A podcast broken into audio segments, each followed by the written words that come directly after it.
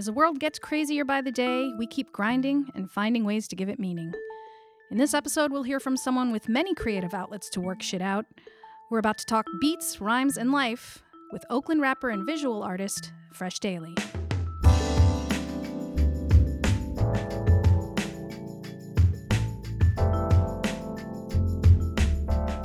What's up, everybody? This is Pam Torno, and you're listening to Select Five, a podcast where you get to know dope people from the Bay Area and beyond through a conversation about five songs that matter to them.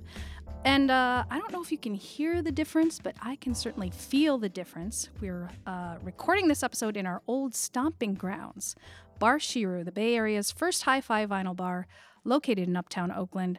Shout out to Dan and Shireen for letting us take advantage of this amazing space and the acoustics. Uh, and joining me today is our very first in person guest selector since the before times. That's right, we're getting a fresh start with Mike Richardson, better known as Fresh Daily.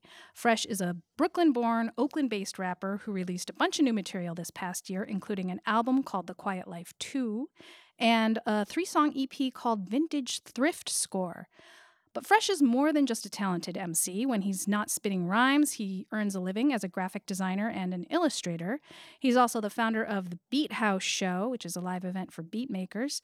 Uh, also, also, he runs a collaborative art brand of clothing, goods, and accessories called Very Relaxed.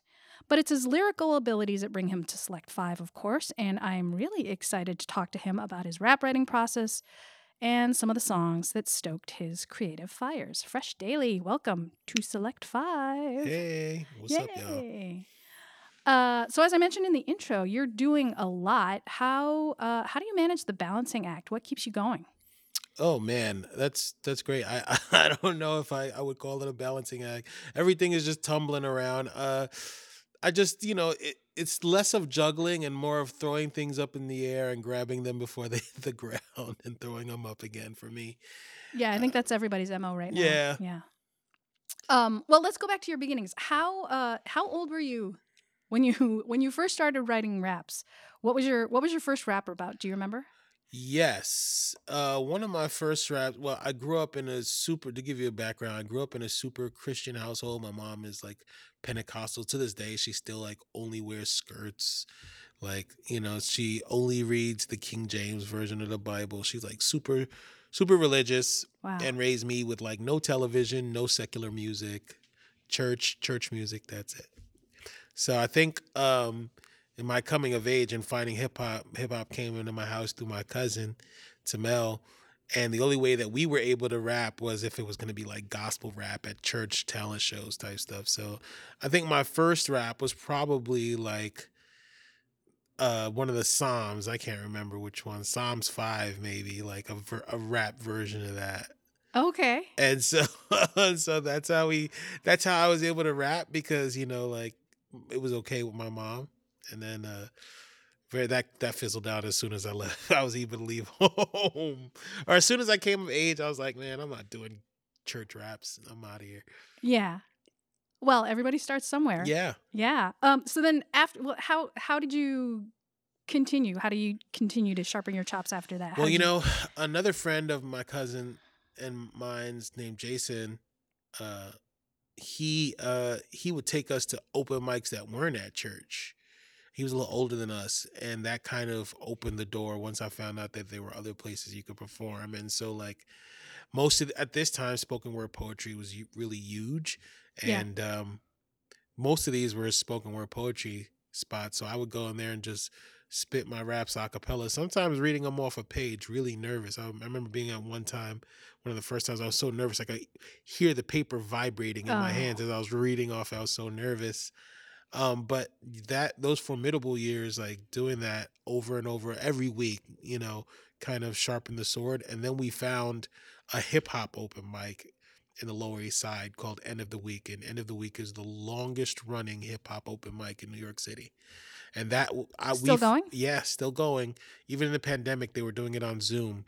Um and that was probably in 2001 or maybe earlier yeah maybe 2000 i can't remember but it might have been even earlier than that and that that shaped everything end of the week every sunday Every Sunday. every Sunday. Like I went there for four to five years straight. I didn't finish college, but I damn sure went to end of the week every Sunday. Nah, years. that's dedication. yeah, Yeah. and and it's really they had tournaments and challenges and and it was it's New York and this is rapidy rap New York, Yeah, yeah. you know, underground indie hip hop and um not exactly some of the kindest environments, you know, or understanding environment, you know. Mm. Yeah.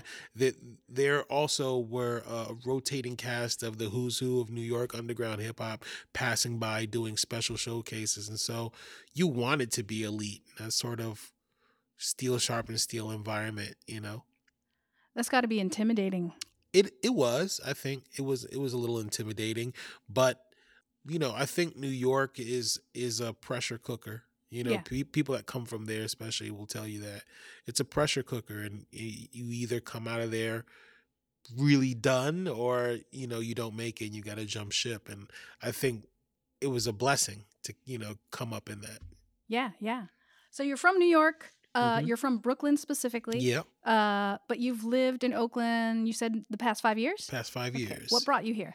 tragedy honestly Mm. um one of my good friends from back east uh alex ghassan he's a director and a videographer uh passed away with his fiance in the ghost ship fire and I, I came out here for a vigil and to see his mother um and while i was out here a friend of mine was like you know you'd be great for this job you'd be perfect for this position and at that time i you know i was going through a breakup my job had just let 11 of us go in one day at a startup and uh, I was just kind of figuring things out. I was like, I don't know if I, want to do that, man. But he stayed on me, and so I was like, all right, I'll apply. You know, uh, you know, I was also dealing with the loss of my grandmother and the loss of Alex, and I was like, I'm not in a mindset to potentially uh, go for a job review and get rejected.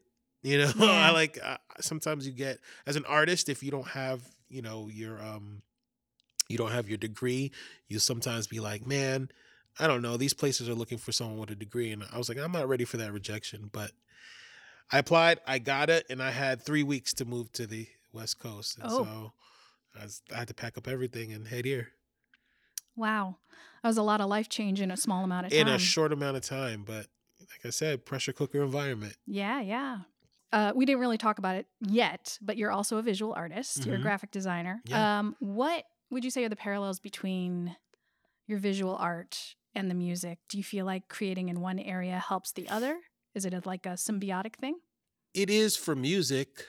Um, I don't know if it's the if music is symbiotic for art.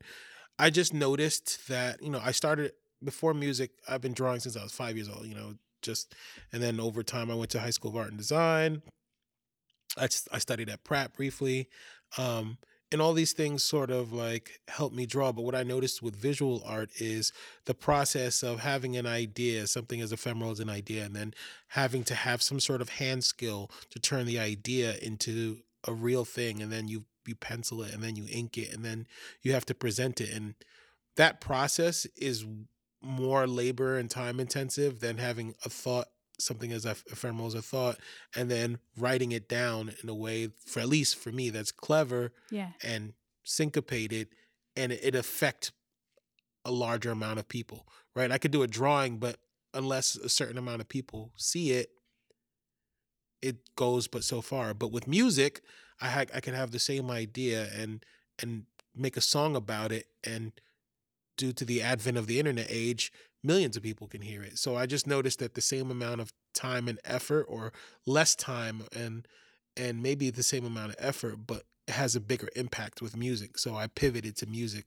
over art. And in a weird way now i've gone 360 and now I'm, i've in the past maybe five years or so I, i've been focused more on art and less music and now once again another revolution i'm back doing music so Yeah. It, things happen in cycles. Everything happens in cycles Yeah, yeah.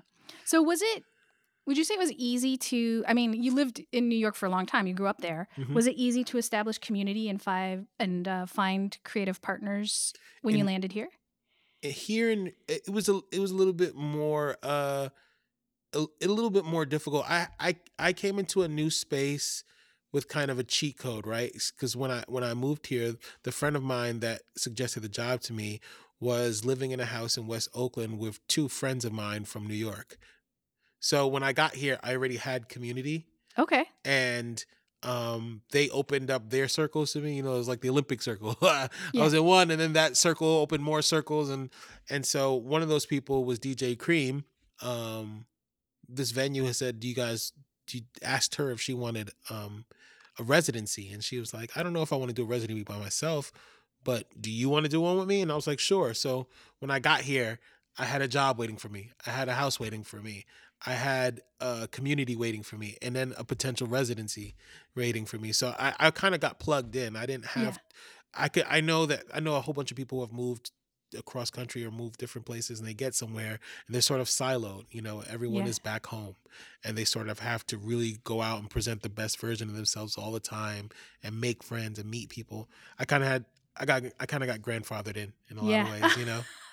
and Oakland has a lot of parallels to to Brooklyn in terms of um just there's a there's a vibrant artist community there are a lot of people of color working in uh, artist communities and um so that helped a lot Yeah. Yeah. That's a gift to have Mhm. that kind of leg up. for sure the only difference though that was really hard was in new york i was uh the nucleus to a lot of artistic communities with with doing beat house with Yeah. doing sweat house with doing spread love parties i've been throwing events in new york since i was 19 and bringing people together from all walks of life so coming here for all in- intents and purposes i was really a new booty.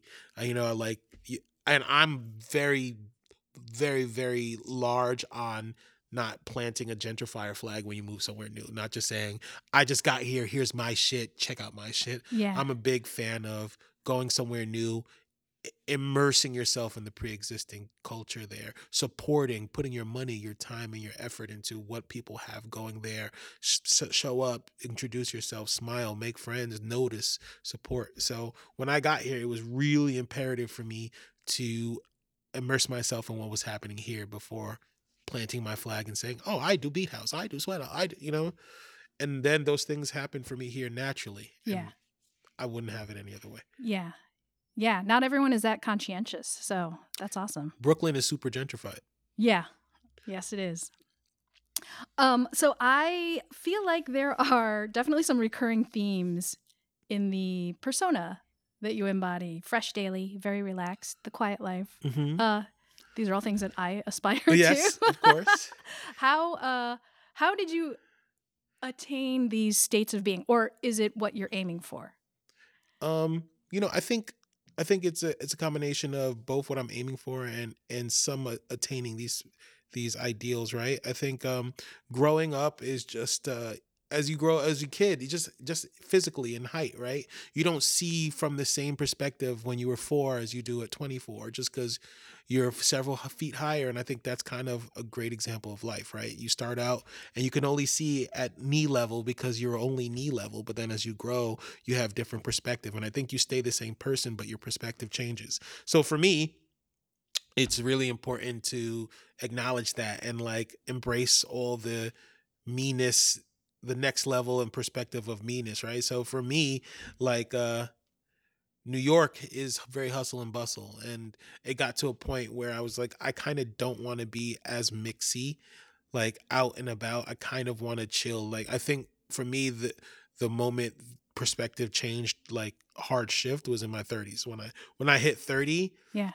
uh, I was a big sneaker sneaker and streetwear person, right? And then you know there's this sort of sub movement of like streetwear is dead, man, because you know the all over hoodies were were getting repugnant and just ubiquitous. You couldn't escape it, and it, it sort of if everyone can get cool can has access to cool shit is it cool anymore Yeah. and so so this sort of new movement began with like people in their 30s that were once super streetwear hipsters now were very into heritage clothing and very like and I kind of embraced that and just put my own spin on it and was just like yeah I just want to be like I'm a grown up grown up now. I want to just chill. Yeah. and like I don't want to be in the mix or try too hard. Like I didn't want to reek of effort. And that's where um I worked on the first quiet life. And that's where that whole idea and ethos of a quiet life uh came from. And then also on um on Umi Says by Mos Def. He was like, I want a quiet life, me and my lady, me and my baby. And so I was like, yeah, that that that that feel that when you listen to my Umi Says, that that feel when those yeah, I want I want that feel. And, Yeah, And well, I I- started working on a project. I've long been in the quiet life groove, so Mhm. I, I I certainly feel that. Um, well, let's let's go ahead and talk about some music. Um, Yeah. We're gonna do something slightly different for this episode. So, Okay. fresh, you selected three songs uh, Yeah. that changed how you approached writing raps. Yeah. and then I wanted to hear a couple of your own original songs. Okay. Uh, and have you break them down. So we're gonna start with one of the songs that you chose, All right. which brings us back to Hands 1999. like a patriot. One track sight without source. I buried the Christ corpse in my past life when the Black Knight mounted the white horse. And stay overword. It's like the Nazis in the nation collaborating, attempting to take over the earth. Cause this is what happens when bad meets evil. And we at the trees till we look like Vietnamese people.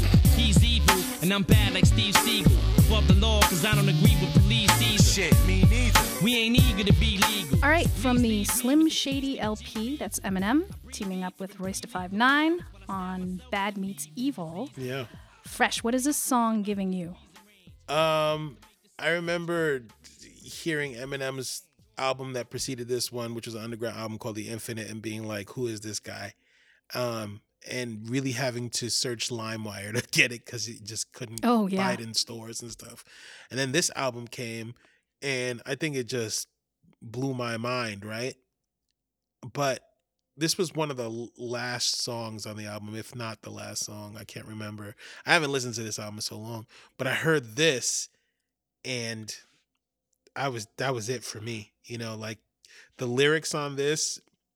Somebody um who can use alliteration and assonance and inside rhyming patterns. Yeah. Just kind of blew my mind. Like insane. I actually I actually was like, let me print this up because they're just they're just bars in here that are just all right. Um, if you don't mind, I can No, do it, a do little it. Bit. Um, I don't speak. I float in the air, wrapped in a sheet. I'm not a real person. I'm a ghost trapped in a beat. I translate when my voice is read through a seismograph. Through the noise is spread, picked up and transmitted through Royce's head. Trap him in his room, possessed him, and hoist his bed till the evilness flows through his blood like poisonous lead. Told him each one of his boys is dead. I asked him to come to the dark side. He made a choice and said to make sure that you keep that ois and ed sound right through an entire like eight bar pattern, and then not only that, so like what I mean on inside rhyming patterns is like I don't speak, right? You have the O sound, the hard O. I don't speak. I float in the air, wrapped in a sheet. I'm not a real person. I'm a ghost trapped in a beat. Uh, You know what I mean? To keep it bringing it back inside of the pattern, Yeah. nuts, Yeah, that's really complicated. It's complicated. not it it and you know, to keep up that complicated rhyme scheme and tell a vivid story. Yes. And then Royce matching his energy too. And I was like, yo, who are these guys? Yeah. I I gotta learn how to write like this because this is so nerdy and dope. For me, writing raps is equivalent to doing Sudoku, like to make sure that it's it falls within the beat in a certain syncopation. It still comes off fly and on point. You know, like there's a bunch of nerdy indie rap that is offbeat as fuck. And you know what I mean? You listen to it and you're like, why do people like this? Why do people consistently go to this? And it's like, it's supposed to be heady and smart, and sometimes it just, but it don't. Mm-hmm. People are trying to just be too clever for right. their own It good. don't yeah. slap though. I can't, and it's funny. I ironically like you can't play Eminem at the cookout or the barbershop. Like No, not anymore. not anymore. No. Like, but this era Eminem, unbelievable. Yeah, yeah. I I mean, I guess I never really it you know, it wasn't until I started, you know, doing a little research for this episode that I started to appreciate just the just the amount of dexterity and skill that he has. Like, I mean, I hate to say it, but like there's one verse of the song that like if you're just reading out it out loud, it almost sounds like Shakespearean or something. Mm. Um, but you know, I mean, for all the same reasons, it like it's hard in this day and age to like see past the the violence and the misogyny. Yeah. And and and Oh, yeah. and, yeah. So it's, it's, in this song too, but it's so yeah. it's done so clever. I mean, we got to think about when um when Odd Future first came, they was these were like incel homophobic lyrics. Like, Mhm. you know, I, I honestly they were kids, and I feel like that's enough. Like people need a chance to fuck up and then figure out, oh, I was wrong, and make amends and become a better person, which I think a lot of the kids in Odd Future have. But this these are these are grown men kind Yeah. of just was bordering a on the line of a little and- fucked up. You know, Yeah. like Eminem was always a little a little fucked up in in what he said, but the way the skill level in which it was done, like even the chorus, if you want to call it a chorus, where he's like, because this is what happened when bad meets evil. We hit the trees till we look like Vietnamese people. He's evil, and I'm bad like Steve Seagal. Above the law, because I don't agree with police either. Shit, me neither. We can't. We ain't eager to be legal. So please leave me with the keys to get Jeep Eagle. I breathe ether and three. It just goes so Yeah, yeah, yeah, yeah. crazy. Like That's the, amount line that I'm drawn to. Yeah. The amount of rhyme scheme that happens in just those eight bars is insane. And I was like, yo, I gotta, yeah, The, yeah, there's something mathematical, I guess, Yeah, about writing a rhyme. Like you, you have the you have the bars and like you know how many how many words, how many syllables, how many rhymes can you actually fit in that one bar? Um, Mhm. you think of like the 80s, like a, f- a- a few years ago, a friend of mine asked me to say this MC So rhyme. simple. Simple, super simple, right? And it's like, It's kind of goofy right now. it's when you almost listen to it now, it's goofy. you yeah. know like but then like i think which is why rakim was so important is because when rakim came in he was doing like the double the double bars you know like the the double phrasing and then uh and uh, up until that point we hadn't really heard it yeah. and so I think that's why he's so pivotal in hip hop, you know. And then after him, it wasn't maybe Big Daddy Kane was also on that same wave, and they were always rivals, right? Uh, who do you like, Big Daddy Kane or Rakim? I think most people say Rakim because he left an indelible mark on their mind when he came through with that style, and then Kane kind of came after him a little bit. But the next one that that made like that indelible like mark that axe slash across the consciousness of of hip hoppers was Nas because Nas is doing it in triplets now. But people are like, and he's he was young, so people are holding their heads like, what is this? And for me, as someone who didn't have those moments because my mother didn't let me listen to hip hop, Mm. right? hmm This was that Rakim moment for me. This was Okay. that Nas moment where I was like, what are they doing? What what is happening here? You know? Yeah. Yeah. Oh, it's just a, di- a different entry point. different entry point for Yeah. me. But then to hear this, this is like taking what a, a Rakim and Nas done in at their at their uh, beginning when they they came out and kind of turning it on its ear a little bit because it's taking it like another step further. You know? Well, let's let's move to your next song because Okay. we, we're, we're gonna we're gonna stick to the same era. Okay, sure, yeah. This one, uh, Fresh's second selection is from Jay Z. I was out the door, pouch full of raw, a outlaw mentality. Men gotta do men things for men's salary. Bad boy, not Puff or Mike Lowrey. Damn big would have been proud of All right, me. a deeper cut from the Dynasty Roc La Familia album of 2000. That one is called Squeeze First. What did this song teach you about writing raps?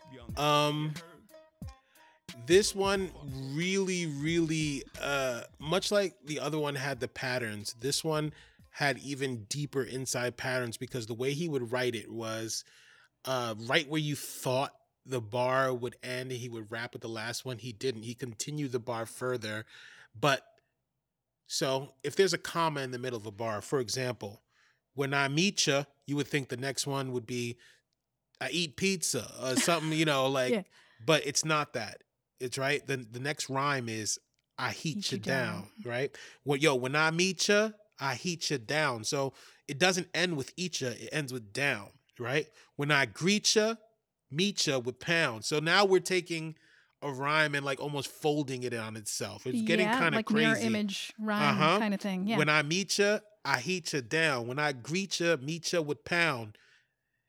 You would think normally, now what follows with this was something else, like itza and then itza on, right? To continue that pattern.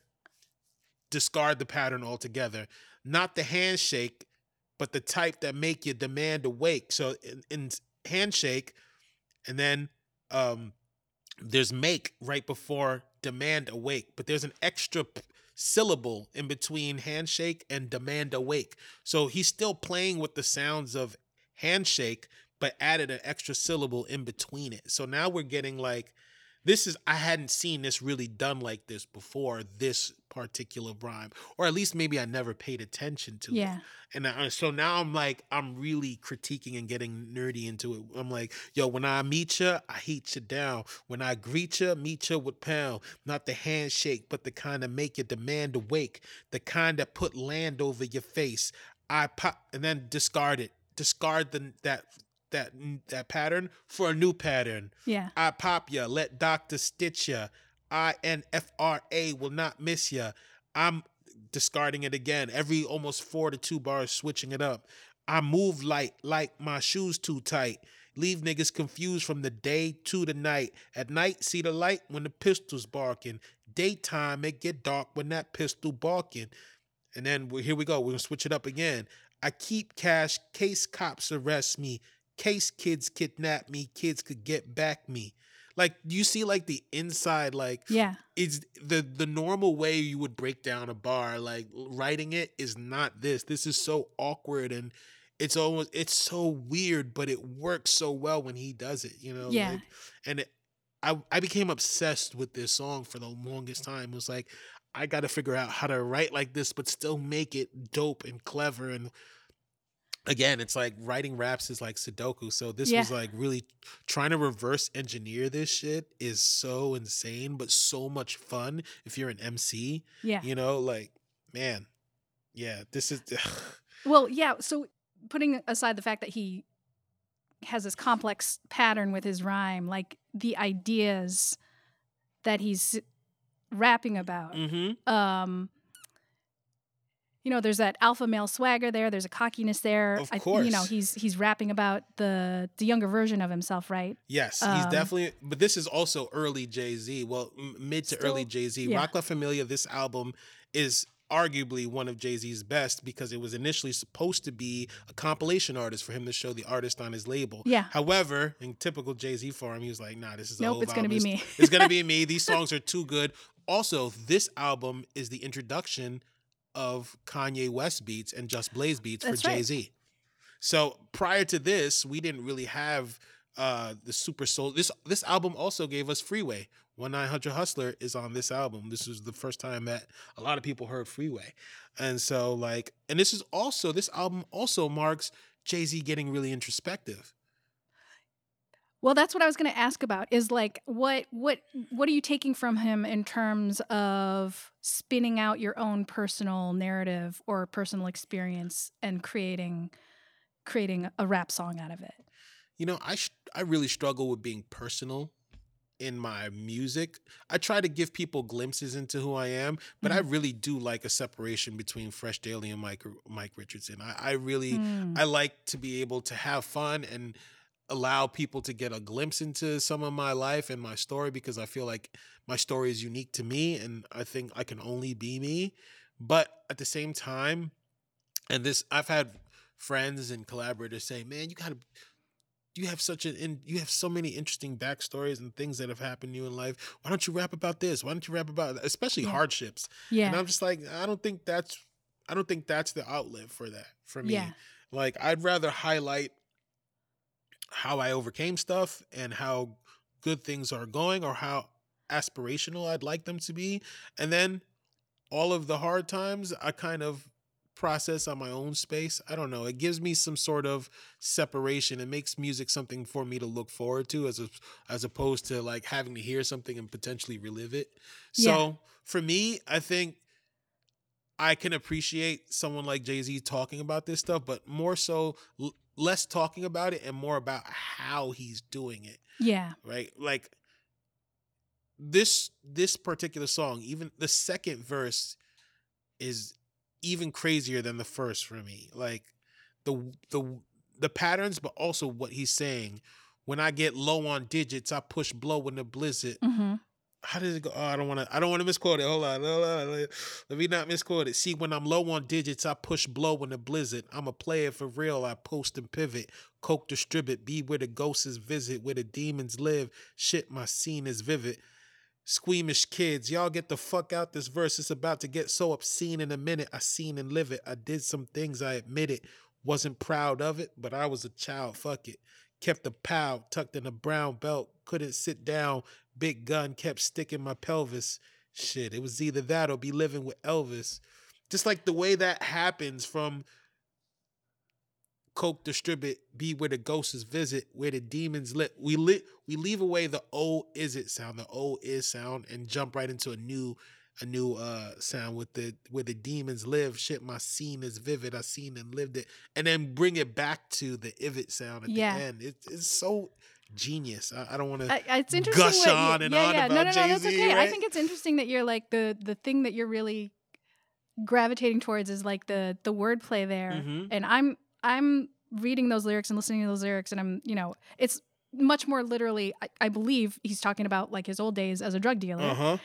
but I also feel But like why he had to do it. you why know? he had to do it out of necessity. I wasn't proud of it, but I was a child. Fuck it. But is it also, I don't know, I guess I, I sort of also see it as a metaphor for staying ahead in the Mhm. rap game. Like, I squeeze first, ask questions later. Yep. It might have been something that he literally had to do. Mhm.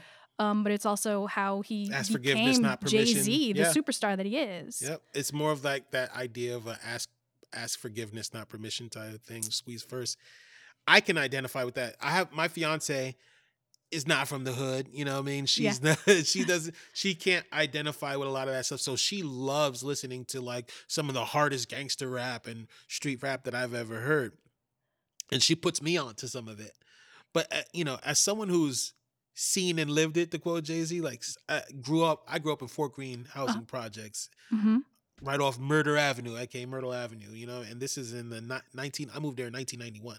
So this is shootouts broad daylight, Yeah. you know, like there are things that an 11 year old should not have seen that I've seen, you know? And so for me, I don't, I, don't necessarily uh have to talk about it at length in my music because I've already experienced a large part of it, right? Yeah. But Jay Z does talk about some of it in this way, but he doesn't do it in a way like, say, someone like Nas does, where Nas gives you the view from his project window, right? He's done a song Mhm. like that. The way Jay Z does it, he does it in this really skillful way too. And if you were just not paying attention, if you were listening on a, just a plain visceral level and as music, you would miss like the intricacies, how nerdy and how technical and how skilled it is. You know, like you would get you. It's very easy to look at it and be like, "Yo, that's crazy. This is such a crazy story." But then the next layer of that is, as someone who's like lived it, the next layer of that is, yeah, he's saying this shit, and I can identify with that shit. But look how he's saying it. Yeah. Yeah. Yeah. Yeah. Look yeah. how he's doing that. That's crazy because, you know, these are uncomfortable things. You Yeah. know, I wasn't proud of it, but I was a child. Fuck it. Well, you could obviously uh, nerd out on Jay Z for Oh, yeah, many, many for real, episodes. for- but we're gonna we're gonna go to song number three from Yeah. Fresh, uh, which takes us to I guess a more abstract direction, a very different style of emceeing uh, from MF Doom. Tripping off the beat, kinda dripping off the meat grinder. Heat niner, pimping, stripping, soft, sweet minor. China was a neat sign of trouble with the script digits. Double dip, bubble lip, subtlest midget. Borderline schizo, sort of fine tits though. Porter wine, order grind, quarter to nine, let's go. So this is Meat Grinder from the Madvillainy album of 2004, a collaboration between Madlib and the late MF Doom. Um, so like I said, this one differs from your other two choices.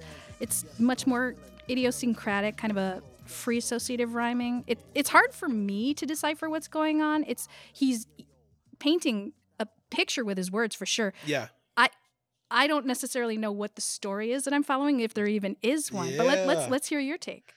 Um, I found this album by going in in Lower East Side, St. Mark's, and there was a store there that you could buy and sell used CDs. And there was a guy there, I can't remember his name. God bless his heart. I found so much music through this guy's recommendations. Um, I went there because it was cheaper to get albums there, and he recommended this to me, and I put it in my Discman on the way back to Brooklyn, and I immediately was like, "What the fuck is this?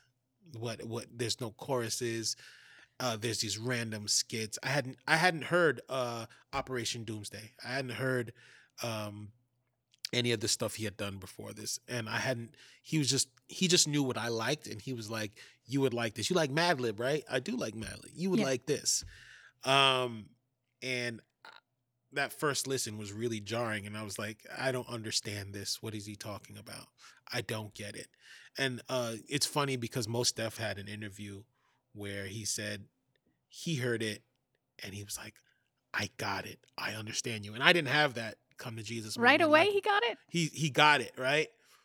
But I had that Mos Def moment on like maybe the second or third listen. Okay, yeah. Right? Cuz I up until this point, uh I think I ingested music sort of at face value uh a little bit. And I, I would nerd out on lyrics, but I every everything it had to be an all encompassing. If I didn't get it immediately, I kind of wrote it off. But the music, the beats on here locked me in and I had to listen to it a couple times and then I could really nerd out, you know? And he Yeah. is sort of sort of free associative rap, which I love. Earl's early Earl Sweatshirt is the same way too. There's a lot of artists that are doing that, but um he has this weird understated delivery too. yeah, and he uses a lot of antiquated phrasing.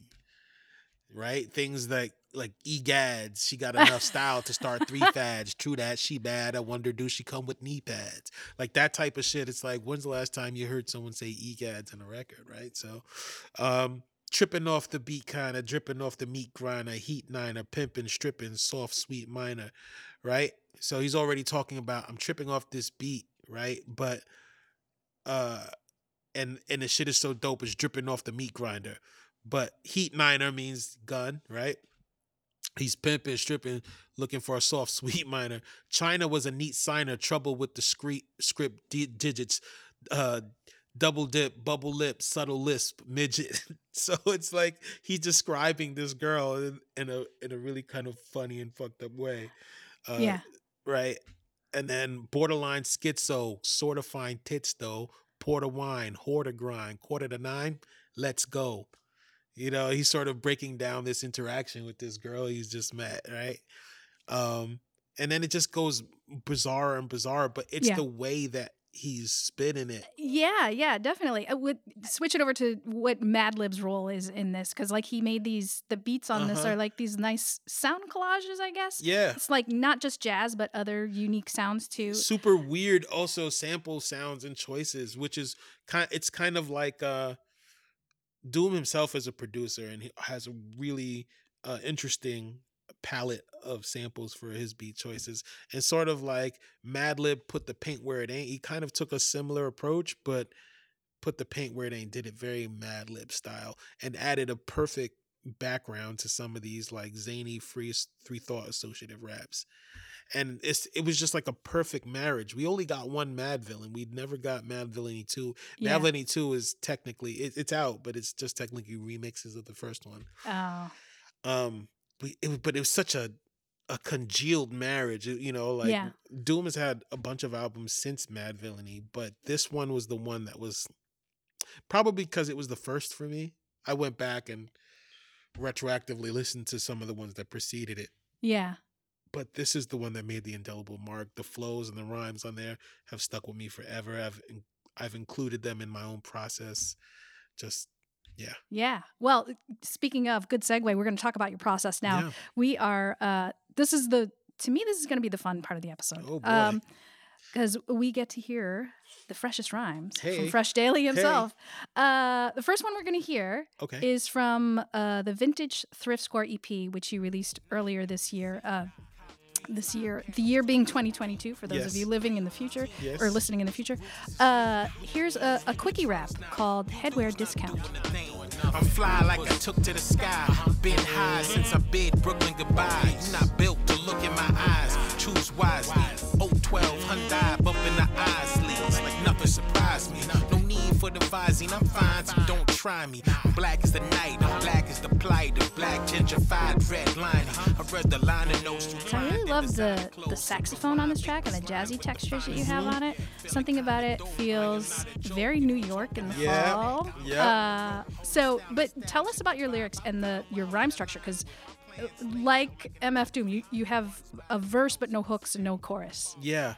Um so the, it's so funny you said that New York in the fall. There's a guy who goes on uh, by God's Connect online, and he he takes beat tapes and he puts vocals to the I mean visuals to them. Excuse me. He takes beat tapes and he puts visuals to them, and Oh. these visuals are online on YouTube. You should check him out. He's called God's Connect, Okay. and he had this one up, and I heard this, and I think he had like New York train in the background as the visual to this beat. And I'd never heard of this producer, but this beat spoke to me. It made me feel that way. It made me feel nostalgic. It made me miss home. Yeah. And I sought out the producer and I hit him up and I said, How much for this beat? I don't care.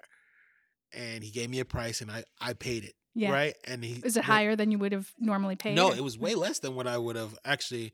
And I, you know, I sent him my music. I said, "Here's who I am. Yeah. I love this beat." And so, um, you know, he he not only did he do that, but he sent me two more beats, and he was like, "Go ahead, go crazy." And so that's the EP that you actually The, those are the three songs you right. made. And okay. so this one, uh, I was just talking some shit on it. I was just like, I I just wrote the verse because that's how it felt. It just Yeah. felt like, you know, like um, just talking some shit on it and Yeah. Rapidy rap. I, I, I I'm at a different place in life now. Like, you know, I, I to me, uh as thoughts come to me, I just like to write them down and get them out. I used to be so super preoccupied with uh overly telling a narrative and really explaining who, what this is and what the song concept and structure is. Now, if the thought comes to me, it's like jazz. yeah. Out, Yeah. you know? Yeah. And that doesn't mean that I haven't stopped with the, the with structure and, and narrative and uh, you know, really c- driving home an idea. But now, uh, those th- free thoughts and free verses, uh, I'm way more comfortable with them. Yeah. Well, let me talk. I, I hope I'm not. I don't think I'm misquoting it. I don't have like genius lyrics no, for your no, lyrics, but like this is the one line that I, I'm fly like I took to the sky, been high since I bid Brooklyn goodbye. You're not built to look in these eyes. Choose choose wisely. Um. So obviously, Brooklyn still has a Of hold on you for sure. It's a recurring subject. Yeah, yeah. Um. But what I guess what what is the what is your bi-coastal stance? Like what what kind of influence is the bay having on the songs of uh, on your songs of late? And what what kind of hold does brooklyn still have on you? Uh not new to the scene. Cop three five panels two was supreme the blue and the green right? So in a way like although i'm new here in oakland i'm not new to the scene of like creating music putting events on. Yeah. and so that's how i wanted to start it right? Um but then there's also like a little inside joke kind of like not new to the scene uh cop three five panels two is supreme right? And so there's like two and three equaling five and like just play just playing around little little things like that. Yeah. Um cop three five panels five panels are kind of a hat. It's like a, a camp hat that has five panels. So Oh, a five panel cap i- this is not a five panel that i'm wearing but normally a five panel cap has one panel inside one panel inside a front and a back it's five panels. Okay. Uh, and wait one two and then there's back and the front yeah there's five panels i'm sure i'd know it if i saw it yeah, yeah, if you if Yeah. you look you see the five panels right so but now it's very difficult to just go to supreme and buy uh eh, because kids resell so i was just saying i'm not new to this scene i copped three five panels uh, two for Supreme, the blue and the green. Team full of shooters, Arugas is mean. Loop the keys, make the drums knock. You dudes not doing a thing. I'm fly like I took to the sky, meaning you know I'm fly like literally like a fly. But also I've been high since I bid Brooklyn goodbye.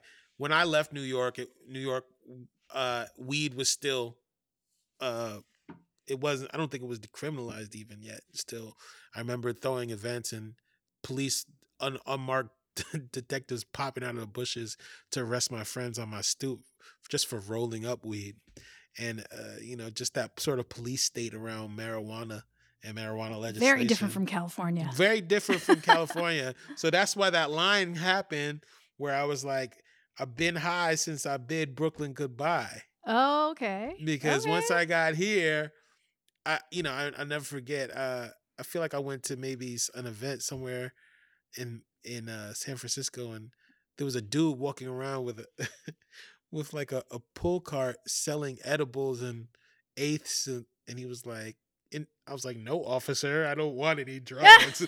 I just it's just so weird to me, you know. yeah So I think that's that's the par- Brooklyn Oakland parallel. It's just like I'm not new to this scene, but at the same time, I've been high since I bid Brooklyn goodbye. You know. so there's the Oakland. Okay. Yeah, and then the, further on, I just you know, um, you know, I say 012 Hyundai bumping the Isleys like nothing surprised me.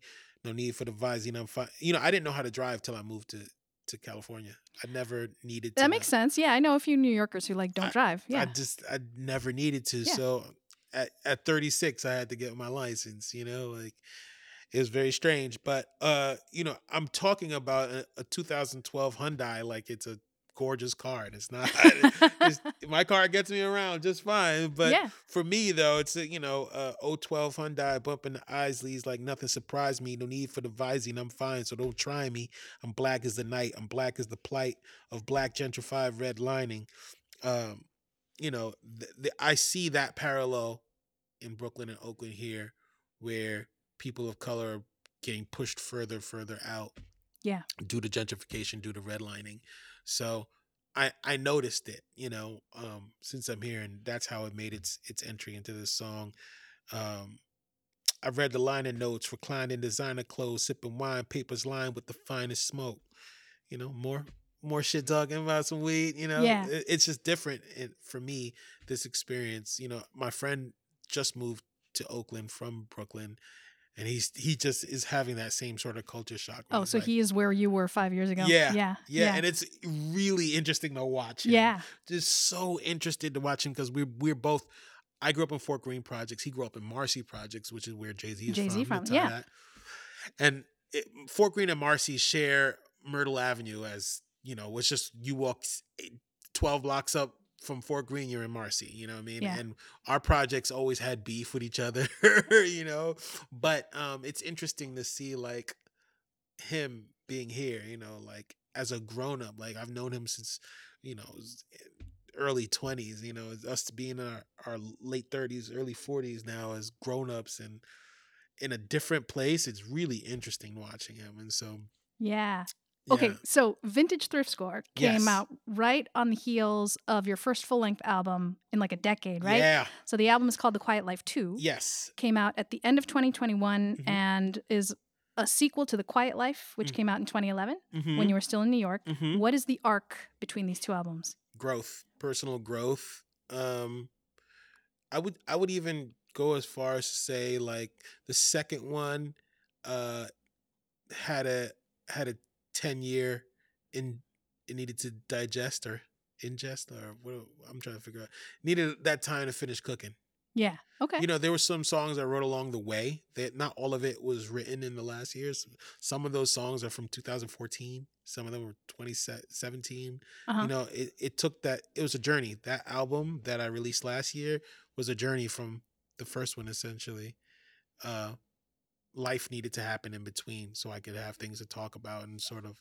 so it's not a follow-up fully in se- in terms of like sound dynamic the first one is way more like jazzy tribe called questy like very very laid back and chill and this one is also laid back and chill but Yeah. there's a lot of life that happened from the first one till now Yeah, yeah. Well, I really dig the album, so I uh, I had a tough time selecting one song to talk about, but I decided to go with Team Natural. So let's hear that. Said I, I said, wow, queen, respect, you fly like in the sky with clouds. You've been running through my mind for miles. Plus, I think you got some jewels in your crown. You wanna get some food as you down and deep down. I thought, I thought she wake up early in the morning just to do her hair now.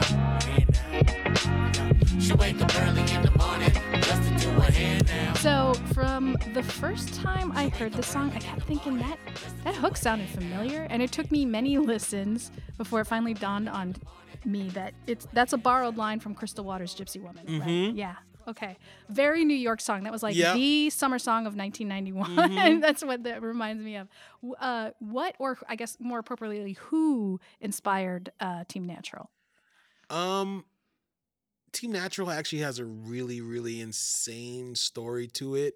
Uh, a producer named Tuamie did the beat initially, and this beat had Tuamie is a, a phenomenal producer. He's super young. I've known him since he was 17. Um, he's produced for Skyzoo. He's produced for a whole host of people. uh, in hip hop. Um, but this beat had such a bounce to it. It just had such a bounce to it. And uh, House Shoes, DJ House Shoes, uh, from Street Corner Music, put out a compilation of some Tuamie music on vinyl, and this was song, this beat in particular, ended up on that compilation. Um, the story goes, Pete Rock hears this, associates House Shoes with Dilla, and thinks it's an unreleased Dilla track. He tells House Shoes, "I need this beat." I had already recorded a song to this beat and gotten West Coast luminary NDMC Blu to do a verse on it for me. And Uh-huh. that we wrote a verse about uh, Team Natural. At the time, there was a movement online about girls with natural hair, Uh-huh. black, more specifically, black women with natural hair. And I've always been a fan of black women with natural hair. Uh, and as I've grown, I've realized there's all there's so much to learn about the protective styles and braids and all this. And so I was just like, Team Natural, you know, girls used to put hashtag Team Natural Uh-huh. if they had natural hair. And so I was like bigging them up for that. And I got Blu on this record. And, you know, there was a period where it's very difficult to get Blu to do a verse, you know, like, um, and I've known Blu for a while. So I didn't know if he was going to do a verse for me, especially on the love, because I was broke. Uh, and he did a verse and I had it and it was on a Tuamie beat. And then all of a sudden I hit Tuamie and he's like, Yeah, Pete Rock bought that beat. Oh, And I was just like, Wait, why is he buying beats? He makes beats. Why why is why? Why is he t- well, give me my beat? I need to, you know, and I hadn't He put out wanted to take a music. So much music at so much time had lapsed, and I wanted my album to be out. And I, I was potentially lead, thinking of leading with this as a single. Um, and it just wasn't in the stars for me, and some time lapsed. Um, and then I was just like, I moved here. And I recorded that song, I want to say in 2014 or 2015, including the Blu verse. And then I guess I, I waited too long to put it out. And, you know, Pete Rock came in. Um, but then when I got here, a good friend of mine, Chris Keys, I said, bro, I don't want to lose this record. Could could you like replay this for me? It doesn't have to be like the same, but I want to capture that same feel. The original had a Crystal Waters sample. ah, okay. And it had a Mary J. Blige sample too. And after this, I can play it for you, the original, so you can hear the difference between the two. But uh she wakes up early in the morning just to do her hair now, right? Uh huh. That was an actual Crystal Waters loop in Yeah. the original Tuamie beat. Okay. But when we remade it, no samples are in there. right. He, Chris played every part, even the vocal part is Chris singing on that beat. oh, that's not you? I I say the the words, but the background, the little that, that that's all Chris playing that beat. Once I play you the original one, off air, of course. Once I play the original one, your mind is gonna explode when you hear how how how well did it. And then Chris did it, and I loved it. And I a week or two went by, and he was, "Hey man, um, I'm not comfortable with this. I don't want. I don't think people. I think people are gonna say I'm biting Tuamie because people have heard this beat. It's out Yeah. on a compilation. I don't want people to think I'm just biting him or whatever. I said, "Come on, bro." Please, I love this song. It's like it's pro woman, it's pro black women, it's pro natural hair. It's it's a dope song Yeah. and it's got Blu on it and I want it to be a single potentially like yeah. and he was like, okay, okay, okay, well, give me one more shot at it. And he does another version of it that's a little more Chris Keys. Because the first one was almost like replayed top to bottom. This one was more him. It was Okay. a little more chill, a little more lo-fi, a little more jazzy.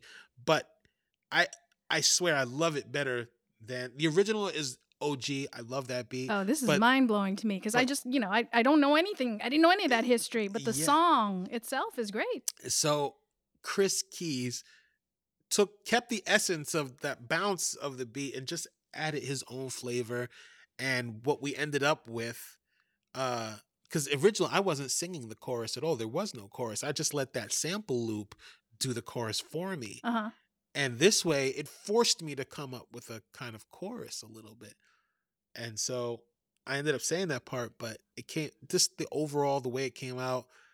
It's one of those things like, hey, it's in God's hands, not man mine. However, this comes out, it's gonna come out. And it worked out beautifully. Yeah. It worked out beautifully. So yes, uh, I- there was no one particular muse in terms of like girl I was talking about. Very often, uh, when I talk about women on my projects, it's an amalgam of different women, so that no Okay. one girl can say, "Oh, he's talking about me." On that. he's talking about me. I don't like. The, I don't like the idea of giving one woman that much power. Yeah. and then I have done songs specifically for women. It's very clear that you know it's for a woman. But even in those songs, sometimes it'd be a verse where it's an amalgam of different women. So she can't say, "Oh, it's all we writing songs about me. That's so cute." Nah, not really. You know, but but now I'm engaged. amazing. Now I'm engaged. So I, you know, Well, no. So now all of your songs have to be about Erica. be about, Sorry. you know. but I don't know if she wants that because you know I think when you write a song about someone else, it could be good, it could be bad, it could be. I, obviously, I think it would all be good, but you know, she gets on she gets on my nerves. She gets me makes me mad. What if I write a, a bad song? You know, like it's tricky when you when you're like, oh, write a song about me. Write, write a song about me. All right, what about what if I write a song about what you got on my nerves at one time? You know, so so it's kind of Yeah, tricky. it's- When- it's gotta be you date all an of it. artist, it, it has to be all encompassing. yeah. But I don't think I would ever do that. But I was I think it's really funny. Man, that was awesome. This is thank you so much, Fresh. Yeah. This is we're at the end of our show, but you you dropped so much Fun stuff. amazingness. Uh, I love what you do. me. Thank you for being on the show. Before I let you go, What's up? uh, what is up next for you? Are you you working on any musical projects that you're excited about right now? I'm working on all the musical projects. Uh, just because, you know, uh, right before I moved out here, my grandmother passed, and uh, she and I, she was like the cool version of my mom. If my mom was, if my mom wasn't such a stick in the mud and super religious and like judgmental, like my grandmother was like the cool version of that. Very Interesting. she was like uh very supportive told me to do what i do and sort of always held my mom at bay so i could do me Uh-huh. you know like she was a big fresh daily advocate and so her number one thing was like when you make it you're gonna take me to aruba right that was what she, she say. Aruba. Aruba. I want to go to Aruba. When we make, when you make it, you're gonna. you know, I'm doing my best older Puerto Rican woman accent. You know, she's like, "You're gonna take me to Aruba, right? You're gonna take me to Aruba." And then she passed, and I, I never got the chance to take her to Aruba, right? Oh man, I'm Um, sorry. And uh, but I'm always, you know, she was just such an advocate for everything I do, and even when I took time off to sort of find myself and move out here and get my shit together, you know, just her being such an advocate for my music, always in the back of my head, uh, is just something that always keeps me going and and want want to create, even when I'm like, I don't want to do shit. I gotta do shit. Yeah. I gotta do shit. Yeah. So I am working on uh, a bunch of projects.